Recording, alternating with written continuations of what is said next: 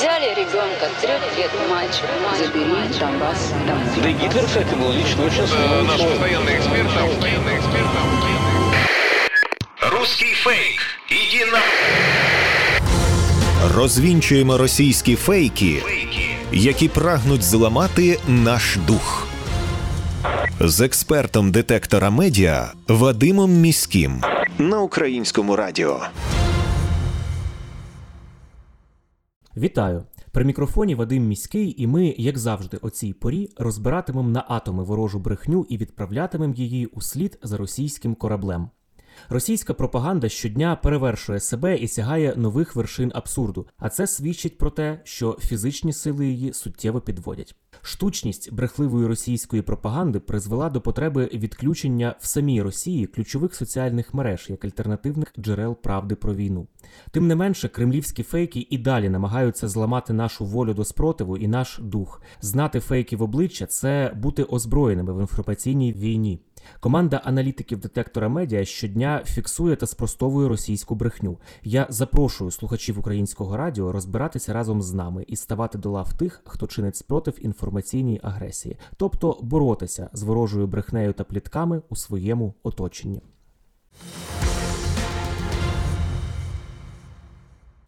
Росіяни намагаються фейками паралізувати комунальні послуги в містах. За інформацією Закарпаття Обленерго, упродовж останніх днів до кол-центру підприємства почали надходити дзвінки від споживачів про те, що в Україні нібито створюються списки громадян, яким буде анульовано оплату комунальних послуг у період воєнного стану. Насправді це не так. Такі фейкові повідомлення спрямовані на те, щоб дестабілізувати ситуацію та зруйнувати систему забезпечення комунальними послугами в Україні. Йдеться у повідомленні Обленерго. Насправді ж ніяких списків немає. Однак Кабмін минулого тижня заборонив нараховувати та стягувати штрафи, а також відключати комунальні послуги у разі несвоєчасної чи неповної оплати. Проте це не означає, що сплачувати за комуналку в умовах війни не потрібно. Якщо є можливість платити, треба обов'язково платити. Ресурси в комунальних підприємств не беруться з повітря, їх теж треба підтримувати. Бо кожна гривня вашої оплати це зекономлені кошти для потреб армії. Ворог продукує хвилю дезінформації, спрямовану на мешканців Херсона, про те, що місто нібито здали і воно не потрібне Україні. Про це повідомляє Центр протидії дезінформації при Раді нацбезпеки та оборони. Херсон єдине велике українське місто, що опинилося під тимчасовою окупацією Російської Федерації від початку нового етапу війни. Російська пропаганда активно працює зі свідомістю місцевого населення і через своїх агентів у Херсоні поширює серед містян вигідні Росії неправдиві меседжі, які дискредитують дії української влади. Серед меседжів є такі: Херсон нібито покинули. Херсон нібито Україні не потрібен. Україна буцімто залишила цивільне населення без засобів для існування. Насправді це зовсім не так. Україна ніколи не залишить у біді херсонців. На тлі ситуації на фронті українській армії нерозсудливо розпочинати бої в межах міста, жертвуючи мирними жителями. Україна високо цінує зусилля місцевого населення, яке, попри тимчасову окупацію Росії, виходить на мітинги у підтримку України. Повідомляє Центр протидії дезінформації при РНБО. Херсонцям, які нас чують, хочу сказати лише одне. Вся країна з вами. Україна обов'язково відновить контроль над містом. Ми переможемо. Росія поширює фейк, що нібито Україна позбавила Чорнобильську атомну електростанцію електроліній і відмовляється їх ремонтувати. Російські державні медіа поширюють дезінформацію про те, що український режим влаштував вкрай небезпечну провокацію, щоб порушити роботу Чорнобильської АЕС, і нібито позбавив об'єкт електропостачання. Про це повідомляє StopFake. Після уявного удару по електромережах пишуть російські змі, українська сторона нібито відмовилася від будь-яких ремонтно-відновлювальних робіт з енергопостачання АЕС. Також повідомлялося, що білоруські фахівці вже відновили електропостачання станції. Україна ж не вчиняла жодних провокацій на власних атомних електростанціях. Цей факт підтверджують міжнародні організації з регулювання ядерної безпеки. У створенні критичної ситуації на українських режимних об'єктах винна виключно Росія, яка 24 лютого захопила Чорнобильську АЕС та персонал станції.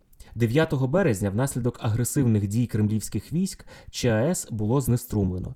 Росія не допускає українські ремонтні бригади на територію режимного об'єкту. За даними компанії Укренерго, ремонтні бригади в повній готовності вже третю добу чекають на дозвіл розпочати роботи. Ремонтні бригади готові виконати ремонт ліній негайно, незважаючи на загрози обстрілу з боку ворога, і очікують лише на дозвіл, наголошують в Укренерго. У міжнародному агентстві з атомної енергії станом на вечір 11 березня досі не підтвердили інформацію російських змі про те, що Росія відновила електропостачання об'єкта. Там зазначили, що перевіряють цю інформацію. У МАГАТЕ наголосили, що агентство, як і український регулятор, повністю втратило зв'язок із режимним об'єктом. Також у МАГАТЕ неодноразово закликали Росію дозволити зміну персоналу, який нині заблокований російськими військовими на ЧАЕС і працює без замін від 24 лютого. У соціальних мережах поширюють повідомлення, що на території Мукачева, яке на Закарпатті, нібито стався вибух. Однак це неправда. Як повідомляють у Мукачівській міській раді, у місті все спокійно. Сьогодні зранку на території Закарпатської області дійсно лунала повітряна тривога, проте жодних вибухів на території Мукачівської громади не було. У міськраді повідомляють, що в Мукачеві, як і на території Закарпаття, після оголошення відбою повітряної тривоги все перейшло у звичний режим. У Кам'янці-Подільському намагаються розповсюдити чутки про замінування мосту через річку Смотрич стрімка Лань. Начальник Хмельницької обласної військової адміністрації Сергій Гамалій спростував інформацію про замінування мосту. Він розповів, що міст охороняють бійці територіальної оборони, і там постійно хтось знаходиться. Росіяни продовжують фішингові атаки на українських користувачів інтернету. На електронні скриньки українців надходять фішингові листи із назвами Лист про підвищення інформаційної безпеки або лист схвалення касового забезпечення. Їх розсилають нібито від імені державних органів. У листах містяться інструкції щодо нібито підвищення інформаційної безпеки, а також посилання на вебсайт, з якого пропонується завантажити критичні оновлення або ж вкладені Excel файли. Після відкриття посилання, а також при завантаженні файлу на комп'ютер, його буде вражено шкідливою програмою.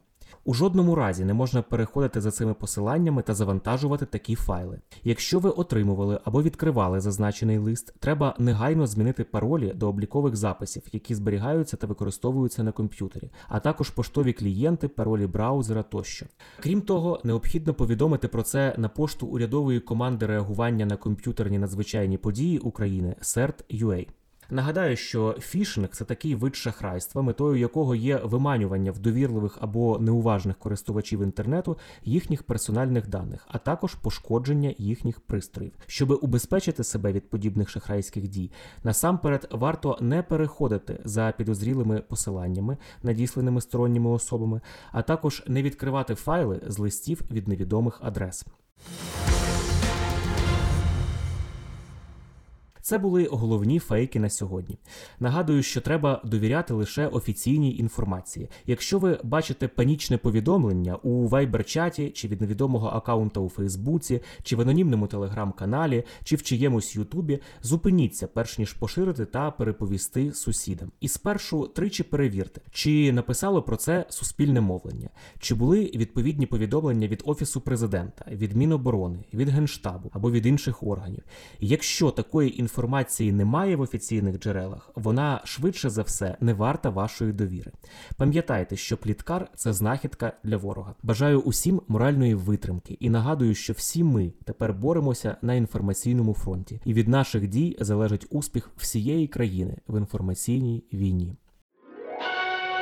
Взяли ребенка, трех лет мальчик, забери Донбасс домой. Да и Гитлер, кстати, был лично очень Э, смелый Наш человек. постоянный эксперт, постоянный эксперт. Русский фейк. Иди на... Розвінчуємо російські фейки, які прагнуть зламати наш дух. З експертом детектора медіа Вадимом Міським на українському радіо.